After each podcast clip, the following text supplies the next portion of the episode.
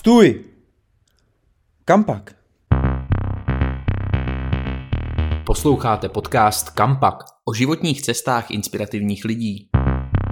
Ahoj, ahoj, vítejte v roku 2023 u Nová doba, druhý rozhovor Kampak.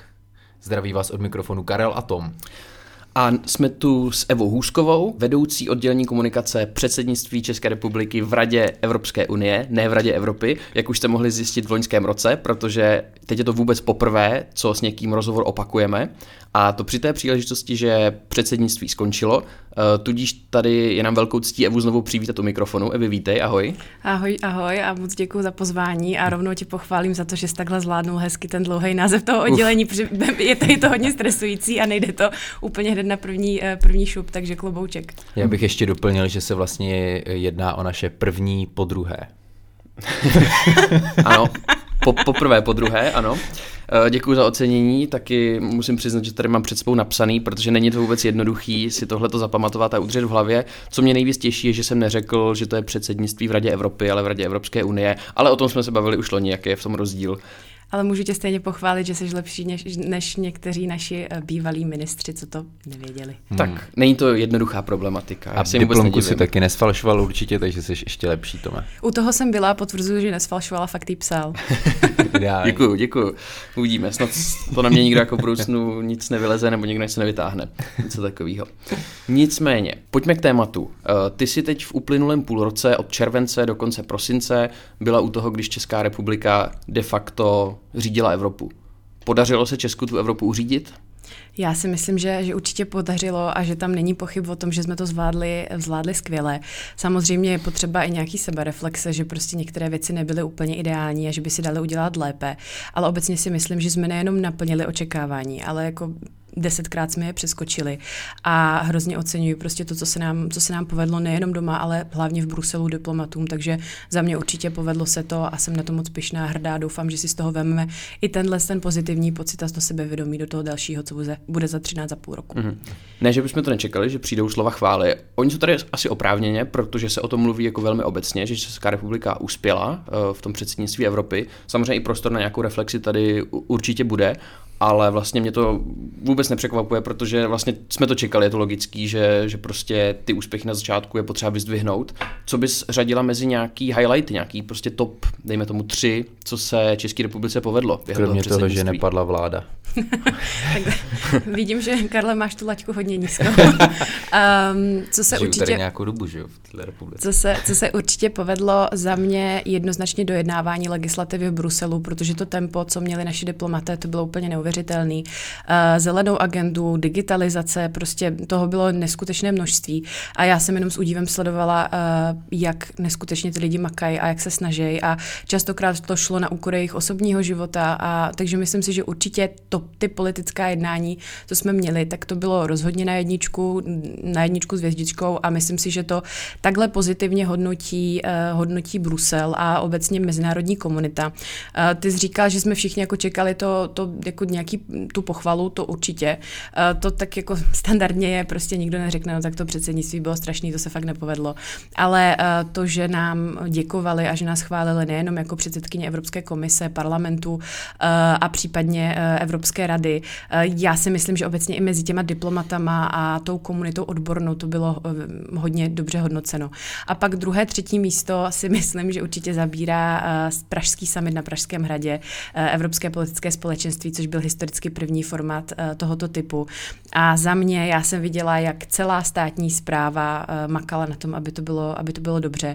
Od bezpečnosti, od policajtů, přes prostě, já nevím, catering, do toho a samozřejmě musím vyzvihnout tu soukromou sféru, protože do toho se zapojilo hrozně moc firm, dodavatelů.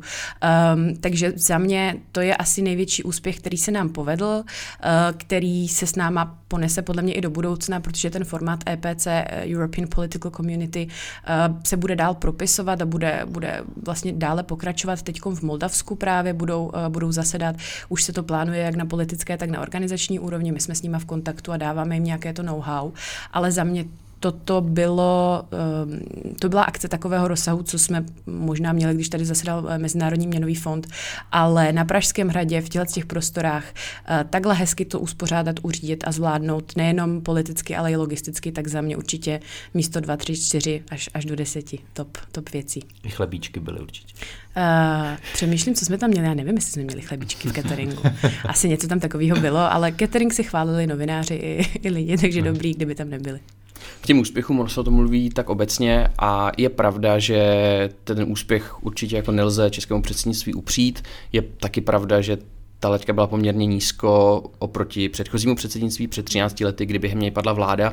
Takže tady asi určité obavy panovaly předtím a za jeden z nejvýraznějších úspěchů se dá považovat to, že to Česko prostě zvládlo se ctí. Kdybychom měli citovat, tak eh, to, co se dneska dá ještě najít na webu k českému předsednictví, jsou třeba eh, schválení několika balíčků sankcí vůči Ruské federaci, eh, podpora a jednota Evropské unie v postoji k Ukrajině, k válce na Ukrajině. A s tím souvisí vlastně další otázka, jak se do toho dění, jak se do vaší práce ta válka na Ukrajině promítala. Uh úplně neskutečným způsobem. A to minimálně, když se podíváme na politické priority, my jsme ten proces eh, utváření politických priorit jak v Bruselu, tak tady v České republice řešili hrozně dlouho. Ty neformální jednání začaly v roce 2018 CCA eh, s, našim, s našimi partnery v Triu, takže s Francií, se Švédskem. Eh, a to bylo něco, kde jsme vlastně mapovali ty legislativní návrhy, co jsou na stole, jak jdou ty projednávání, co může navrhnout Evropská komise a dle toho jsme si určovali priority. My už jsme měli hezký balíček prostě priorit nějakého politického programu a pak přišla válka na Ukrajině a musíte řešit úplně jiné věci, než prostě to, co jsme si mysleli, že bude důležité. Um, takže obecně už jenom to, že jsme museli přepsat de facto ty priority a zamyslet se nad tím, uh, jak ta válka uh, ovlivní nejenom Evropskou unii, ale každý jeden členský stát a primárně i nás, protože jsme takhle blízko, eh, Slovensko je takhle blízko a obecně státy V4, eh, pak neskutečně jako, co, co je potřeba vyzdvihnout a právě s tou Ukrajinou, to je ruka v ruce, eh, je energetická krize. To, co se nám povedlo dojednat v rámci energetiky, a to já na, jako nejsem expert, ani bych se za něj nepovažovala vůbec na obsahovou politiku evropskou, ale to, co se po, do, jako povedlo dojednat kolegům, je bezprecedentní a neskutečné a myslím si, že to je, my jsme uspořádali nad rámec toho standardního jednání, pět jako uh, mimořádných zasedání v Bruselu k energetice. Uh, takže ta Ukrajina nás ovlivnila neskutečně, ovlivnila nás nejenom prostě z toho jako politického hlediska, ale i organizačního. Uh, když toto nastalo, tak v rámci neformálních rad, co jsme měli v Praze a různých jiných setkání a jednání,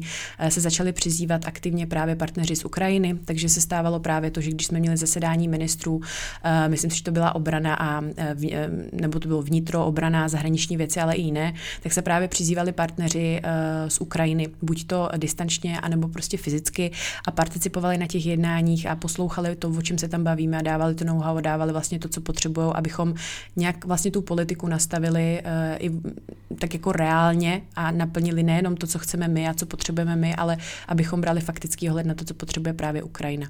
Takže a to, když jdem do detailů, tak samozřejmě, když tady máš ukrajinského ministra, tak se to propisuje do bezpečnosti, logistiky, novinářů eh, a do x dalších věcí. Takže ta Ukrajina nás ovlivnila nejenom politicky, ale i obecně organizačně, komunikačně, jakkoliv jinak. Mhm. Kdybych měl odhlédnout od toho, jak se České republice dařilo na té evropské úrovni a co to přineslo České republice jako státu, s čím souvisí samozřejmě velká prestiž. Um, co by se dalo říct, že to předsednictví přineslo lidem nebo Čechům uh, v nějaké, řekněme, jako výsledkové, hmatatelné formě? Já té otázce rozumím. A, eh, Nebo jestli je vůbec já ti rozumím, správně o tom mluvit. Je, je určitě správně o tom mluvit, ale já bych, eh, a teď nemyslím vůbec špatně, ale je někdy jako, je špatný se takhle vůbec ptát, protože to jenom podpořuje právě to, že evropská politika nekoresponduje nebo je něco jiného hmm. než ta domácí. A pro nás je důležité, a to jako vůbec nemyslím špatně, já vím, co s tím myslel, ale lidi se na to ptají, ale to je právě trošičku ten problém toho vnímání a celé té komunikace a o tom, co vlastně Evropská unie v České republice znamená že lidi to primárně dlouhou dobu nepovažovali, hmm. Eh, evropská politika rovná se prostě česká domácí politika. Eh, a my si musíme uvědomovat, že to, co se dojednává v Bruselu, že my to vlastně aktivně dojednáváme a že vlastně my jsme součástí toho dojednávání a je to i náš kompromis, naše rozhodnutí a náš vliv. Takže co to přineslo České republice, když se oddělíme od té evropské perspektivy, to prostě nejde, protože domácí politika je prostě evropská politika. Já Ale... se na to ptám právě proto, že vlastně spousta lidí si může říct, že se jich to vůbec netýká hmm. a přemýšlí nad tím z tohohle hlediska a proto se pak můžou třeba i ze svého pohledu oprávněně ptát, co jim to vlastně přináší. Hmm. Um, my jsme měli i sérii průzkumů uh, veřejného mínění, kde jsme se právě dívali na to, co lidi vnímají z toho předsednictví. Uh, sledovali jsme to kontinuálně vlastně během celého, uh, celého předsednického půlroku. Doptávali jsme se na, na věci, co zavnímali, co je pro ně důležité. No nejdůležitější pro ně byla energetika určitě, hmm. takže všichni vnímali to, že to, co se dojednává v Bruselu, dojednáváme my jako Česká republika a že dojednáváme ty kompromisy, aby fungovaly pro nás. A já si i reálně myslím, že kdyby to dojednával jakýkoliv jiný stát, je to úplně jedno, jaký malý, velký, Francie, Německo, jakékoliv jiné předsednictví, eh, tak byť my jsme nestraní, ale dokážeme prosazovat ty věci, které eh, dokážeme zdůraznit to, co je pro nás důležité. Takže i to se propsalo do těch jednání a do těch um, kompromisů a do těch výsledků, které, které jsme dosáhli. Takže lidi si uvědomují tu energetiku, určitě, dále si uvědomují otázky inflace, takže to taky vnímají, uh, že něco pro to děláme a snažíme se prostě skrotit obecně tu situaci v Evropské unii.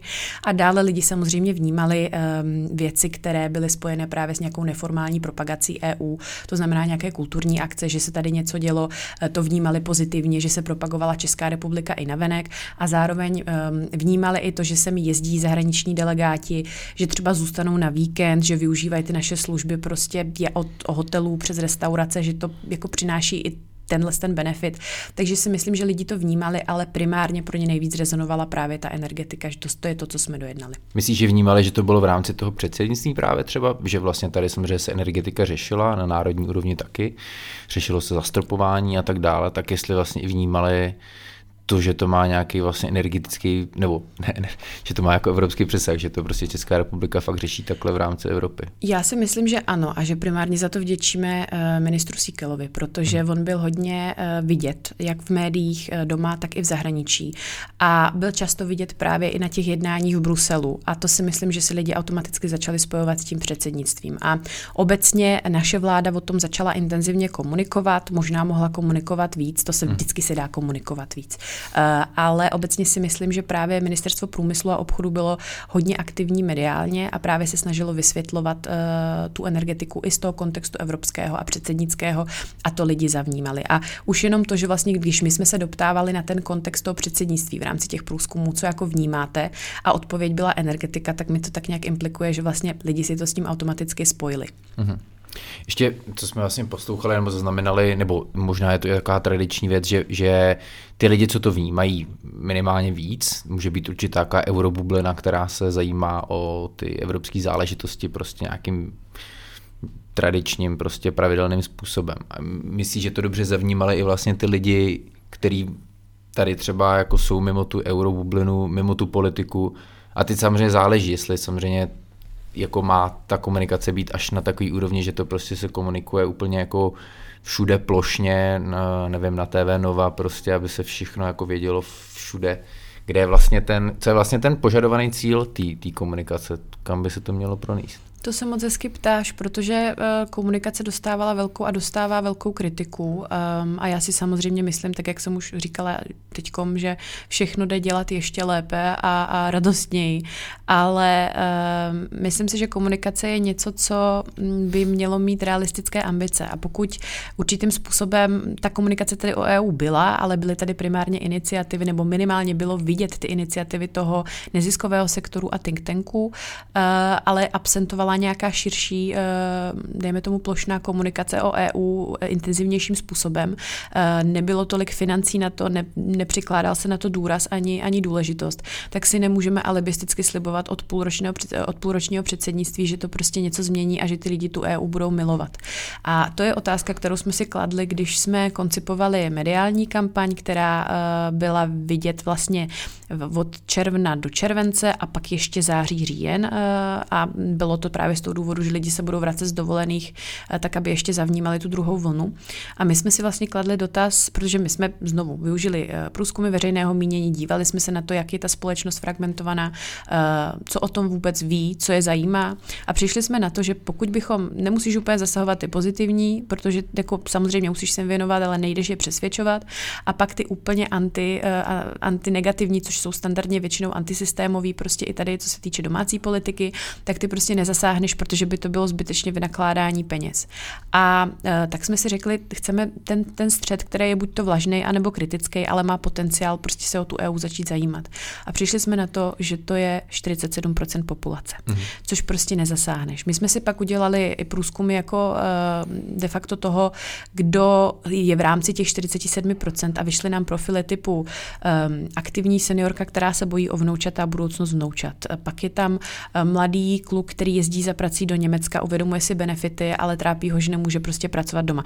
A x takových profilů, kde kdybys chtěl udělat kampaň a komunikovat tyhle ty věci těmhle těm lidem, je to tak roztříštěný a tak kontraproduktivní, protože se to nedostane vůbec nikam a nebylo by to vůbec vidět. Takže my jsme se dohodli, že místo aktivizační kampaně, abychom ty lidi jako k něčemu přiměli, což ani nebyl vlastně ten účel, ty můžeš aktivizovat před volbama, mm. ale tady to úplně postrádalo smysl. Tak jsme si řekli, jdeme udělat jako um, nějaká, nějakou plošnou kampaň o tom, že to předsednictví bude Budeme se snažit pak návazně komunikovat, co to pro nás znamená, co nám to může přinést, ale obecně ta kampaň, která byla v médiích a v televizi, byla jenom o tom, že něco proběhne.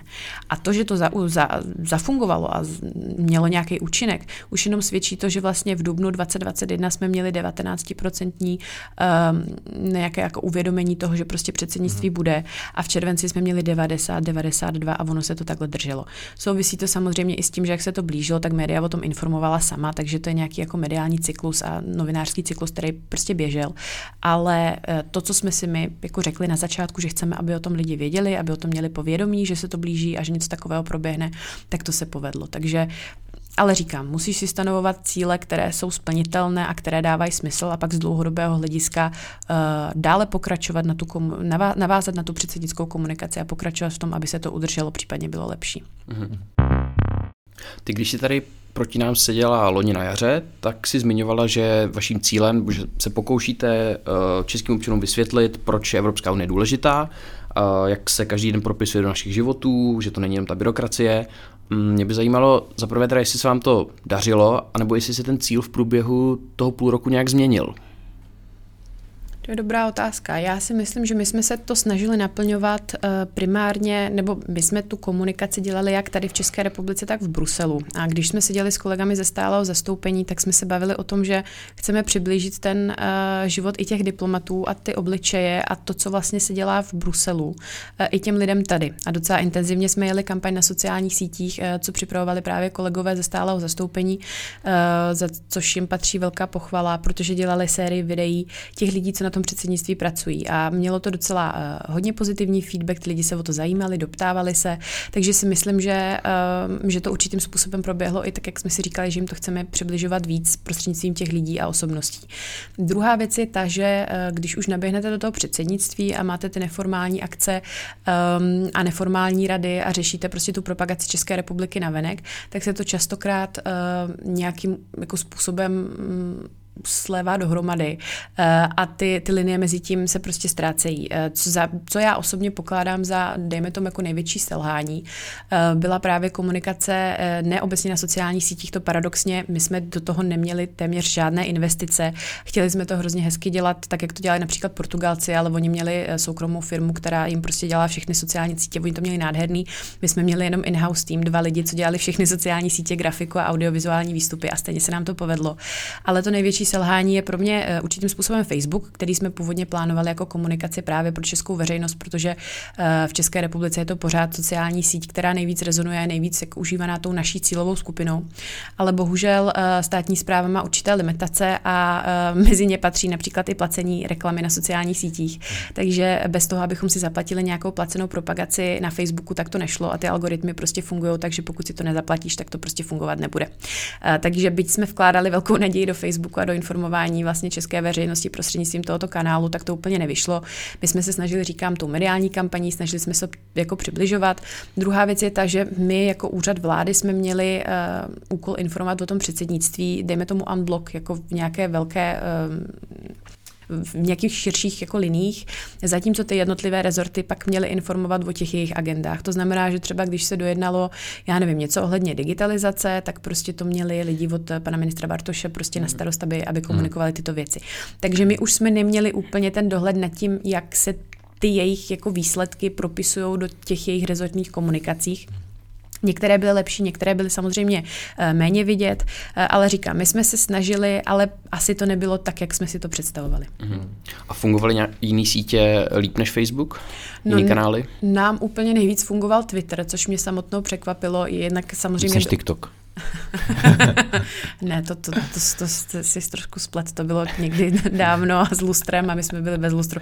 Ale um, Twitter, jednak samozřejmě tam byla ta bruselská uh, bublina, ale obecně to fungovalo hrozně dobře i mezi lidma tady, mezi novináři. Vím, že s tím intenzivně pracovali a že to sledovali, uh, kde jsme vlastně z nuly se vypracovali na 24 tisíc sledujících a chceme to uh, používat pak i nadále na komunikaci o EU v České republice. To byl ten účet backstage, který se, press. přesně, ten se překlopil Nebyla právě na, na předsednický, ne, ne, ne, ten se překlopil na předsednický a, a nazbíral. A teď funguje dál? Uh, teďkom spí, protože my máme nějaké plány právě s tou evropskou komunikací. 13 let teď bude spát? Nebude 13 let spát. Uh, Bůh ví, jestli vůbec budou sociální sítě a Twitter za 13 let, že jo, to s tou vlastnickou strukturou. To, to bude bych, metaverse předsednictví. bych úplně, no tak někteří prezidentští kandidáti už měli teďkom, že jo, metaverse, tak uh, byli pokrokovější. Nicméně, zpátky k tématu. Twitter, uh, on teď spí, protože máme nějaké plány s tou komunikací o EU v České republice a jdeme se bavit o tom, jak to komunikovat lépe a radostněji, ale máme nějakou vizi, nějaký projekt toho, uh, jak na to chceme navázat. Takže zatím to spí, ale stejně my ten účet budeme muset překlopit právě do toho nového brandu, do té nové, dejme tomu, identity um, a bude fungovat už pod jiným názvem. Uh-huh. A co se týče ještě dalších kanálů, tak Instagram fungoval moc hezky a to bylo něco, na, za co musím pochválit ty moje dva lidi, kteří byli úplně úžasní a neskuteční, protože tu grafiku, ten obsah a ty kreativní věci to tam dělali, byť to byl jako kanál primárně na propagaci Česka, České republiky, českých tradic a um, obecně prostě toho žití tady uh, na venek, tak si myslím, že se jim to moc hezky povedlo, takže toto fungovalo, toto fungovalo výborně. A za mě ještě asi další úspěch v té komunikaci práci, co se nám povedlo.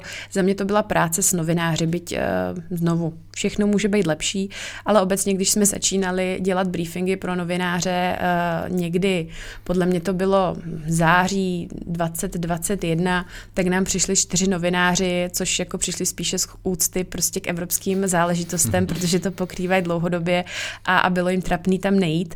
Eh, a teď, když jsme dělali briefing eh, před eh, energetickou radou, tak těch novinářů přišlo 20. A je to něco, že se nechci tomu říkat, že vznikla nová generace, ale ti lidi si začínají postupně, jak si s náma prošli tím předsednickým půlrokem, tak jednak si myslím, že mají větší důvěru svého vedení v to, že ta Evropská unie je důležitá a že to začíná víc rezonovat obecně i v redakcích a že je mhm. potřeba to pokrývat a věnovat se tomu. Potvrzuju. tak to mám radost. A jednak si myslím, že i ti novináři si zvykli prostě na ty briefingy chodit a uh, ta evropská agenda je častokrát komplexní a složitá a je fajn, když tam sedíte v uzavřeném kroužku, bavíte se úplně otevřeně, můžete se zeptat úplně na cokoliv a víte, koho pak máte kontaktovat, když máte další dotazy nebo chcete někoho citovat. Takže za mě práce s novináři je ten kanál, který nebyl, prosperuje a mám z toho velkou radost si to udržet. No. Hmm. Mě ještě napadá k tomu, jak jsme řešili ty kanály, tak eh, billboardy ty zabrali asi kandidáti na prezidenty, předpokládám. To je, to je mm, já se odkážu víceméně na, na dotaz, jak eh, Ukrajina ovlivnila uh, naše fungování. My jsme měli naplánovanou velkou, uh, velkou kampaň, která právě v sobě měla i out of home formáty, což jsou právě billboardy, hmm. city lighty a podobně. Uh, měli jsme tam i nějakou uh, reklamu v onlineu, uh, právě prostřednictvím uh, nějaké agentury, která by to nakoupila, ale uh, nastala Ukrajina a my jsme zjistili, že ty finanční prostředky, které máme, jdou využít i jinak a uh, že by bylo až, eh, nechci tomu říkat jako neefektivní, ale když si zvážíš ty benefity uh, toho, že bys měl billboard a zvážíš si to, kde ty peníze je reálně potřeba, uh, tak si řekne, že vlastně ty billboardy nepotřebuješ a že si vystačíš prostě jenom, hmm. jenom s tou mediální kampaní. Byť to třeba marketingoví experti pokládají za alibismus, ale bohužel nakládáš s veřejnými prostředky a to jsou věci, které se ve státní správě řeší a o kterých se mluví a mluvilo se o tom hodně intenzivně a já jsem byla hodně za to, aby ta kampaň proběhla tak, jak jsme ji měli původně naplánovanou, ale po dlouhých diskuzích s vedením jsme fakt všichni uznali, že prostě ty peníze budou, budou potřeba někam jinam a uh, platit billboardy uh, za vysoké částky prostě hmm. Úsporný dává tarif smysl. prostě Přesně tak. Přesně. Kdyby se podobně hospodárně chovali i někteří kandidáti na prezidenta, tak možná jsme tady teď nemuseli mít rozdělenou společnost, která se bojí války. K tomu se já vyjadřovat nebudu jako, jako státní zaměstnanec. Mě zajímá vlastně, jestli vám vlastně tu komunikaci i možná narušily třeba ty volby, protože to asi národně nejvíc zajímavý bylo, jako kdo bude prezident, jak dlouho, a, a rezonovalo to, nevím, jak dlouho ta Jako v prosinci už určitě no. kampaň vrcholila. Mm, um, Tedy ještě v době českého Jestli se to, jestli se to dá na ně hodit trošku, víš, jakože prostě, Jo. když nás tady někdo kritizuje, ale přitom tady probíhala těžká prezidentská kampaň, mm, já bych to na ně úplně neházela. rámečky v metru byly vykoupený. Prostě. My jsme stejně tu kampaň, tak jak jsem zmiňovala, my jsme ji dělali před předsednictvím nebo na začátku. Pak všichni byli na dovolených, takže se ti nevyplatí platit ten prostor, když všichni se válí v Chorvatsku u moře. Hmm.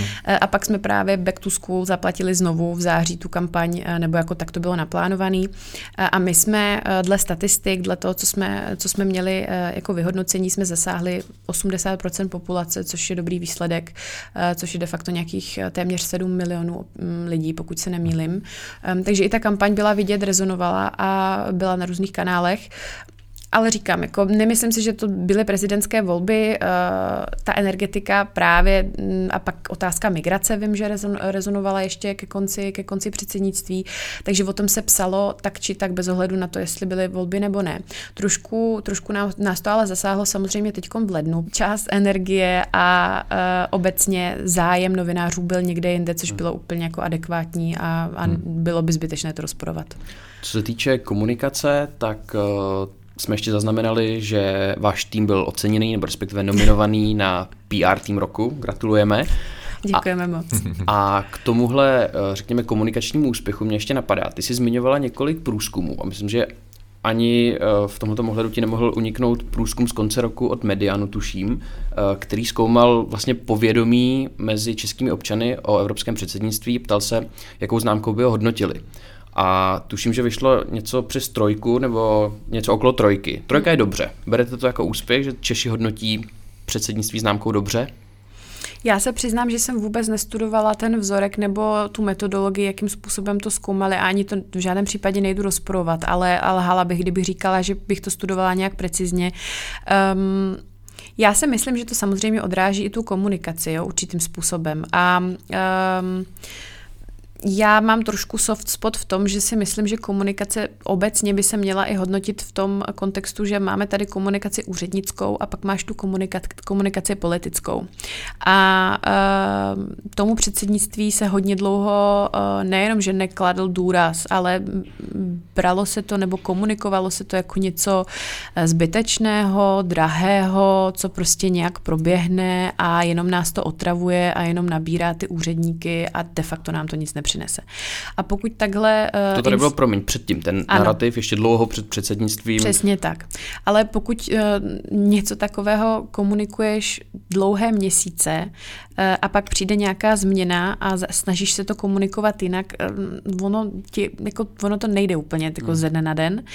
Um, takže já si myslím, že uh, to je jedna věc a druhá věc je, že um, častokrát, když se o té evropské politice mluví a to je uh, spíše ta myšlenka toho uh, té naší společnosti, že nás se to netýká nebo Brusel je hrozně komplikovaný a my mu nerozumíme.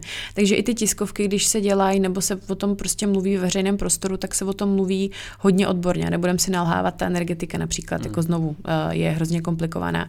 Takže ti lidi ono mají... vlastně pojem trialog může prostě tak, člověka odradit. Tak a mm, kdokoliv, koho bych se ptal, co se týče marketingu, tak um, abys něčemu rozuměl, tak to nejdřív musíš mít rád a uh, musíš si vytvořit nějakou tu vazbu, aby jsi začal aktivně vyhledávat ty informace a aby ses v tom vzdělával. Ty nemůžeš teď... Jako na... fotbal třeba by byl. Třeba. Já, prostě já nevím, já nemám ráda fotbal. Co, co bys mi doporučil, jak bych měla já začít mít ráda fotbal? Rád fotbal. Takže Nikdy Tak jsem nečekal, A že teď- to řeknu nahlas A tak. teď drop prostě v sledovanosti. No, um, To mě tady na fotbal, tak ten to zachrání. Bylo tady mistrovství světa v Kataru loni, tak to bylo taky hodně sledovaný, ale teda asi z jiných než fotbalových důvodů. Já jsem spíše na hokej, no, ale uh, nicméně mm, musíš k tomu vytvořit nějakou vazbu a pokud ty lidi mm, jako o to nemají zájem, nemají, prostě nemají k tomu pozitivní pocity a ne, ne, neasociují se hmm. s tou Evropskou uní, tak pak jim jako těžce budeš vysvětlovat, no kamarádi, tohle je Evropská rada, tohle je Rada Evropy a tohle je Rada EU. Takže to je, já si myslím, tak hrozně komplexní problém a má tolik úrovní, že je potřeba se tomu věnovat dlouhodobě, předsednictví nás zázračně nespasí a myslím si, že i ta trojka právě odzrcadlí um, nechci tomu říkat nezájem, ale nedostatečnou vizibilitu, bože to zní hrozně, ale jako, že to nebylo uh, dostatečně komunikováno a že do toho nebyla investovaná uh, energie a čas uh, léta předtím, než to předsednictví vůbec přišlo. Mm. To znamená, že by se měl změnit nějak jako narrativ celkově spíš. Já si myslím, že bychom se měli obecně bavit o tom, uh, jak tu EU komunikovat lépe, uh, jak se víc přiblížit lidem, eh, co je efektivní i z toho, eh, z toho PR-ového a marketingového hlediska. Protože já to vnímám sama na sobě a vnímám to ehm, ve státní správě, že doteď, eh, a to právě navazuje i na to PR ocenění, eh, že vlastně ta komunikace státní správy byla hrozně často uzavřená, strohá, eh, až tak jako zbytečně asi expertní v některých, v některých věcech, taková administrativní, úřednická.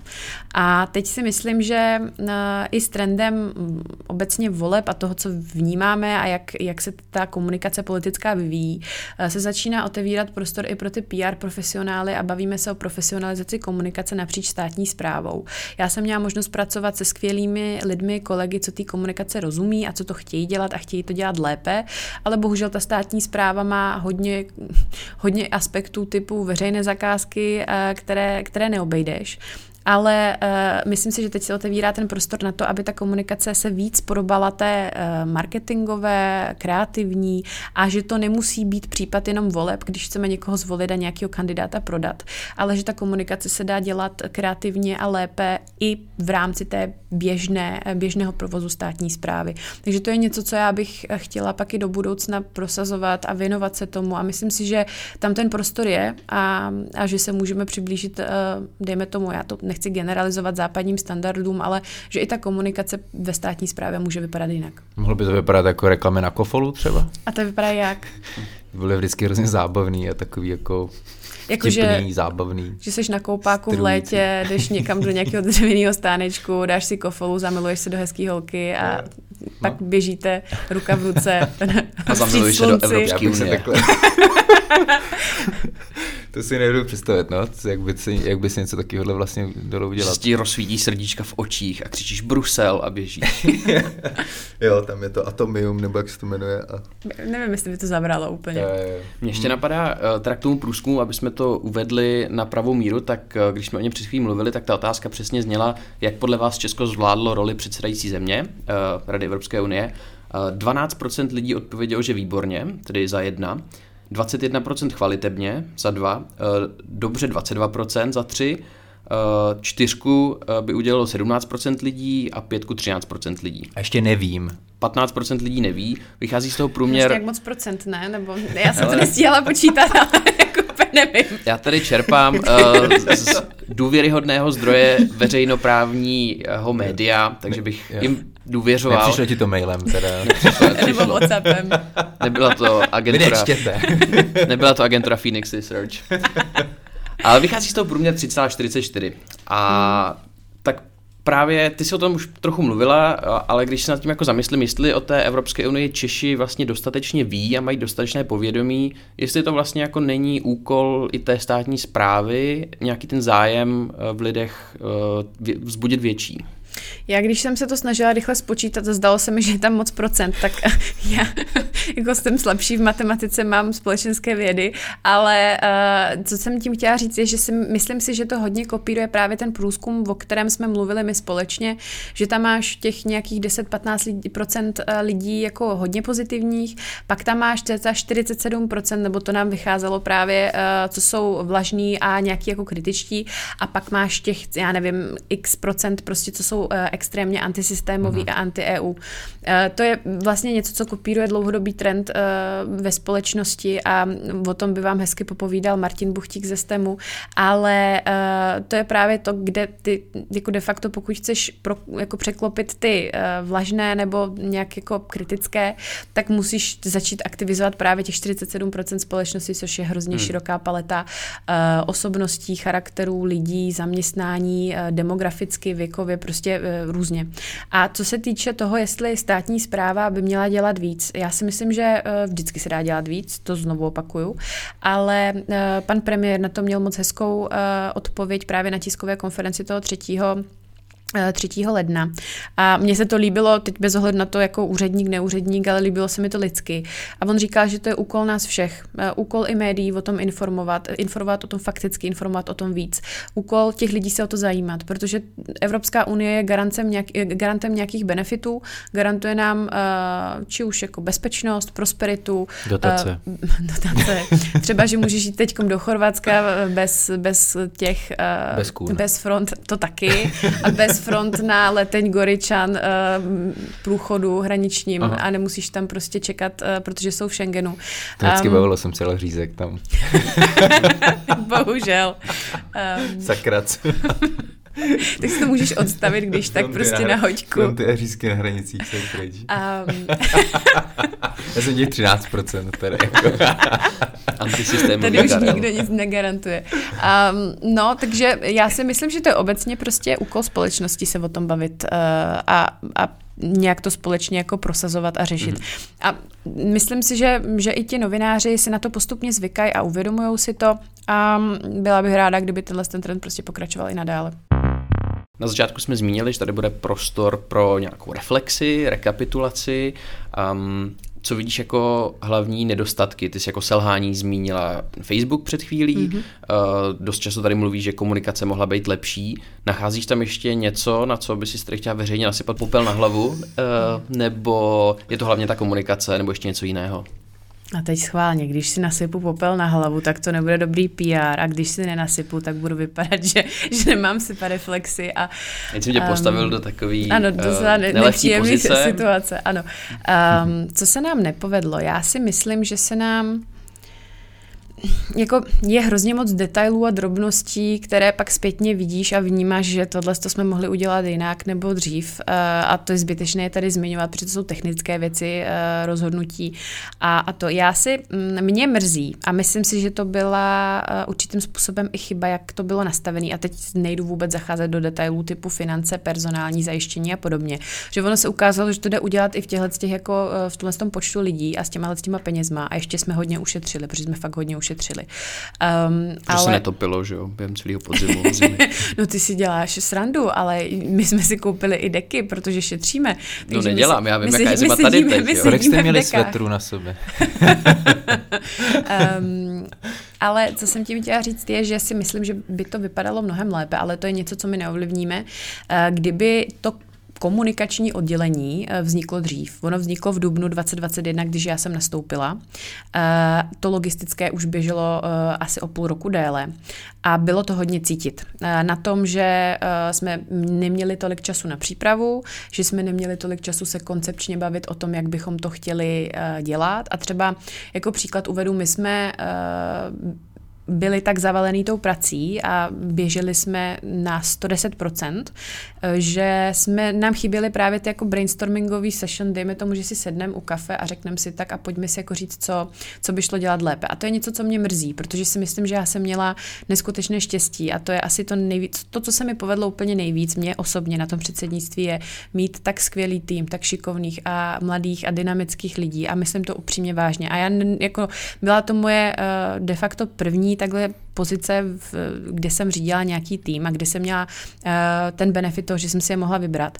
A pro mě to byl tak talentovaný, uh, různý, dynamický tým. Já to nedokážu ani popsat. A uh, mrzelo mě, že jsme ne- neměli víc toho prostoru se o těch věcech bavit kreativně a že jsme neměli ten prostor si říct, uh, a já jsem neměla prostor tě, ty lidi víc poslouchat v tom, co by jako chtěli nebo nechtěli udělat. My jsme například, uh, když jsme si trošičku vydechli právě v létě, po té první sérii neformálních hrad, která byla úplně šílená, protože to byl týden eh, neformální akce za neformální akcí. My jsme spali každý den jako dvě hodiny. De facto jsme měli přechodný pobyt v KCP, v kongresovém centru. K- KF co? KCP, eh, Kongresové centrum Praha, ne KFC, to, to je jiná instituce. Jsem um, říkal, tak ten neformální týden, tak to chtěl, Takže ten neformální týden nebyl tak úplně neformální. A pak, když jsme si vydechli a nějak jsme se zpamatovali z toho, co proběhlo ten týden, tak eh, jsme začali přemýšlet nad tím, co bychom ještě kreativně mohli v rámci té komunikace udělat. A přišlo hrozně moc hezkých nápadů, třeba nějaký sportovní akce, jak to propojit a to, ale už na to nezbýval ten čas, protože uh, jednak jsme s tím přišli pozdě uh, a jednak um, v tom návalu té práce politický, dejme tomu, a komunikaci politické už úplně nezbývalo ani času, ani energie na to dělat nějaké kreativní nápady ještě nad rámec toho, což bylo naplánováno. Takže za mě toto je asi ten aspekt, že kdybychom začali dřív, Nemuselo by nás být ani nutně víc, ale kdybychom začali dřív a měli čas se o tom společně bavit, uh, tak ta komunikace mohla vypadat uh, lépe. Ten půl rok je krátký toho předsednictví. Tak, je krátký. Kdybys to měla oznámkovat, bavili jsme se tady o té škále 1 až 5, průměrně to vyšlo 3,44. Jakou známku bys českému předsednictví dala ty? Co ty, Tome? Jakou bys tomu dal známku? Já se tady ptám. moje odpovědi nikoho nezajímají.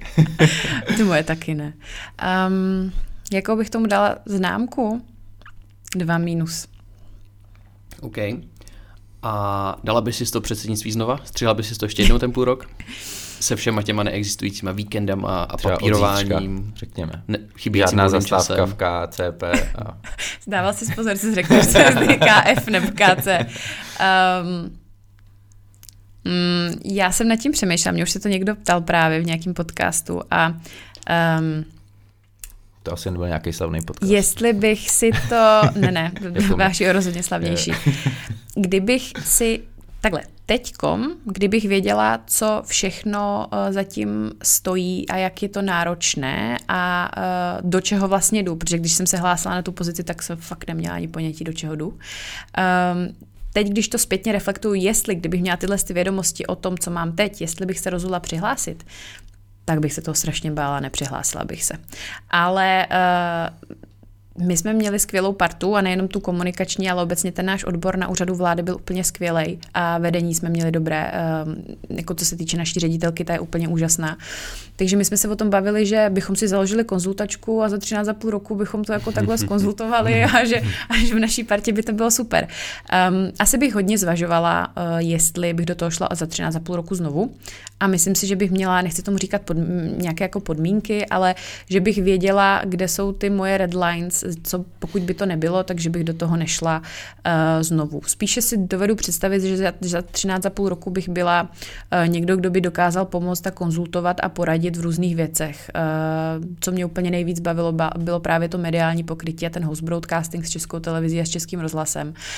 Um, a to je něco, kde jsem neměla ani páru, jak to funguje. Teď mám Nemyslím si, že tomu rozumím, ale rozumím tomu rozhodně lépe než na začátku a dovedu si představit, že když za 13 za půl roku tam bude někdo sedět uh, na mém místě a bude potřebovat to řešit, tak bude úplně stejně ztracený, jak jsem byla já. A dovedu si představit, že bych právě za těch 13 za půl roku dokázala poradit uh, a nějakým způsobem nekaučovat, to tady dělá někdo jiný, nebudu vykrádat agendu a práci, ale uh, rozhodně poradit a nějak jako ty lidi navést, protože aby nebyli stejně ztraceni, jako jsme byli my teďkom. Na závěr nesmí chybět naše tradiční otázka. Ty jsi ještě, abych doplnil eh, ten závěr předsednictví, skloubila s doktorátem. Kam povedou tvoje další kroky? Bude to ve státní správě nebo spíš v akademické sféře, co se týče doktorátu? Kam pak? Kam pak? Uh, já odpověděla právě v tom našem prvním podcastu, že bych hrozně chtěla dělat doktorát, že je to můj sen a že to hrozně prostě doufám, že se mi to povede. A ono se mi to povedlo, ale uh, je to hodně náročné skloubit to i s prací, i obecně prostě věnovat se tomu tak, jak jsem chtěla. Neopouštím to, neříkám, že, že to budu pouštět, já nejsem člověk, co by něco nedotáhnul do konce, um, ale začínám právě teď učit, za dva týdny budu mít svůj první seminář. Co budeš učit? Seminář k aktualitám, prosím pěkně. Hmm. Uh, takže... Ten mě vždycky bavil, ten byl super. Tak a já bych to chtěla víš, dělat, čem budeš přednášet? Chtěla bych trošičku kreativně to dělat právě, aby ty lidi uh, více pracovali ze zdroje informací, uh, s informacemi jinak, nejenom, že budou číst a prostě reportovat, že to se dočetli, ale aby, aby si trošičku zkusili i ten jiný formát typu, že budou připravovat, já nevím, opedy, články, podcasty, aby to bylo kreativní, aby to víc bavilo. Ale zpátky k tomu, že začínám tedy učit a začínám nějak jako dělat ten výzkum a rozkoukávám se, ale uvědomila jsem si, že tu státní zprávu mám vlastně hrozně ráda a že by mi bylo líto z toho vyskočit, když teď mám to know-how, uh, moje mamka říká, že jsem za ty dva roky nezvládla uh, bakalářské magisterské studium, ale docenturu ve státní správě, protože to bylo, toho bylo hrozně moc. Takže mě by bylo líto jednak ty zkušenosti nepředávat dál v té státní správě, když, když to můžu udělat. A jednak uh, by mi bylo líto vyskočit z něčeho, kde si myslím, že máme hodně plánů a, a nějakých vizí a ideí, jak by ta komunikace o EU a obecně komunikace ve státní správě mohla fungovat. Takže určitě bych chtěla, chtěla zůstat ve státní správě a ten doktorát nebudu tomu přikládat takovou váhu, jak jsem si myslela, že bych se chtěla orientovat jenom v akademické sféře. Snad tě nebudou poslouchat. Ale, ale zatím, to, zatím to neplánuju pouštět a budu se snažit angažovat i do toho života na fakultě, ale m, mm, asi na tom m, v současné situaci a v současném rozpoložení, v jakém se nacházím, tak budu spíše se snažit udržet ve státní správě a doktorát dělat pro radost. Mm-hmm. Myslíš, že ještě v tomhle kontextu čeká nás odliv mozku myšleno, když nabereš kvalitní lidi do státní zprávy na předsednictví. Jestli pak všichni ne, neodjedou dělat doktorát, jo. No já to vidím, já to, doktorát úplně nevím. Eh, já to vidím u sebe na oddělení. My jsme měli dohromady 13 lidí, 14 lidí a teď nás zůstalo uh, pět protože zbytek eh, jim skončila smlouva a už se rozprchli uh, všude jinde. A dělají doktorát nedělají doktorát. Paradoxně nikdo nedělá doktorát. To bychom měli zpropagovat, hmm. vidíš, akademickou obec. Ale uh, někteří zůstali ve státní správě, uh, právě se rozprchli buď to na, minister, uh, na ministerstva, anebo zůstali dokonce i na úřadu vlády. Někteří, spíše ti, co dělali kreativní věci, fakt jako grafiku a podobně, tak ti šli do těch marketingových uh, firm, protože jim to bylo bližší. Uh, a pak tam máme lidi, co si vzali sabatikál a odešli cestovat, protože toho měli už plné kecky a, a nechtělo se jim uh, zůstávat v České republice. Takže je to, nemyslím si, že by nastal nějaký velký odliv mozku. Co se týče strategie, jak uplatnit lidi po předsednictví, tak my jsme na to apelovali dlouho, apelovalo na to hodně lidí, ale žádná taková komplexní strategie vlastně nevznikla. Ale obecně si myslím, že ti lidi, co jsou Eh, kvalitní a co chtějí zůstat ve státní správě, tak se uplatní a že se jim to povedlo. Lidi se dokonce dostávají do eh, evropských institucí. Mm. Teď myslím si, že Karlovka otevírá i ten nový, nový kurz na ty zkoušky vlastně do, do evropské... Do, ano, přesně. Jo. A už i naši někteří lidi o tom uvažují, že by do toho šli. Mm. Takže obecně si myslím, že, že se to dá, ale neuplatní se všichni. A státní zpráva má pořád hrozně moc limitací a úplně to těm lidem neusnadňuje aby, aby se vlastně uplatnili v rámci té evropské politiky. A není to škoda, že pak státní zpráva přichází o tyhle ty šikovné lidi, kteří už se někde jako ukázali a prokázali, že jsou schopní pozitivně pracovat pro tu státní zprávu? to má dvě stránky, víš co, buď ty, ty, jako ty lidi nemůžeš nutit, aby v té české státní správě zůstali, takže pokud je někdo rozhodnutý, že to není kompatibilní s tím, jak se on cítí a že to není něco, co on chce dělat, tak prostě odejde tak či tak. Na druhou stranu si myslím, že obecně uh, státní zpráva by měla se snažit víc to usnadňovat. A já to vidím na sobě, protože uh, vím, že mám kvalitní kolegy, co mluví, uh, ovládají dva, tři jazyky, uh, byli na stáži v bruselských institucích nebo prostě na stálem zastoupení, ale jsou tam limitace typu, že nejsou ve služebním poměru, uh, ale jsou pod zákonníkem práce a jako x dalších. A to jsou takové drobné důvody, proč se například nemůžou hlásit do výběrových řízení, do, do, do na stále zastoupení a podobně. Já například mám velkou limitaci v tom, že nemám české občanství, jo? takže to jsou, to jsou věci, které jsou sice drobnosti, ale pak, když si to vlastně nějak sčítáš, tak ti vyjde, že eh, těch komplikací nebo těch bloků je tam docela hodně a nikomu prostě nestojí za to se tím, s tím prát. To je zajímavý, protože já znám jednoho Slováka a ten došel v Česku docela daleko v těch veřejných funkcích. Znovu na to nebudu reagovat. A ten je váš. Ne. Na to nebudeme reagovat my. jako, přesně tak. Jako teoreticky to myslím si, že od roku 2000 už je jakože náš, ale to slovo náš bych asi nepoužíval. No. Tak já myslím, že teď asi vhodný moment to nahrávání ukončit. Uh, Evi, držíme palce do budoucna a moc krát díky. Moc děkuji kluci, mějte se hezky. Takže s Evou zase za 13 let. Uh, za 13 a půl. Necelých. Bude se na vás za dříve určitě než 13 let těšit opět Karel a Tom. A budeme se jako vždycky bavit o tom, co potom. Podcast Kampak nahráváme ve studiu N v redakci Deníku N, kde se rodí nezávislá žurnalistika. Podpořte ji i vy.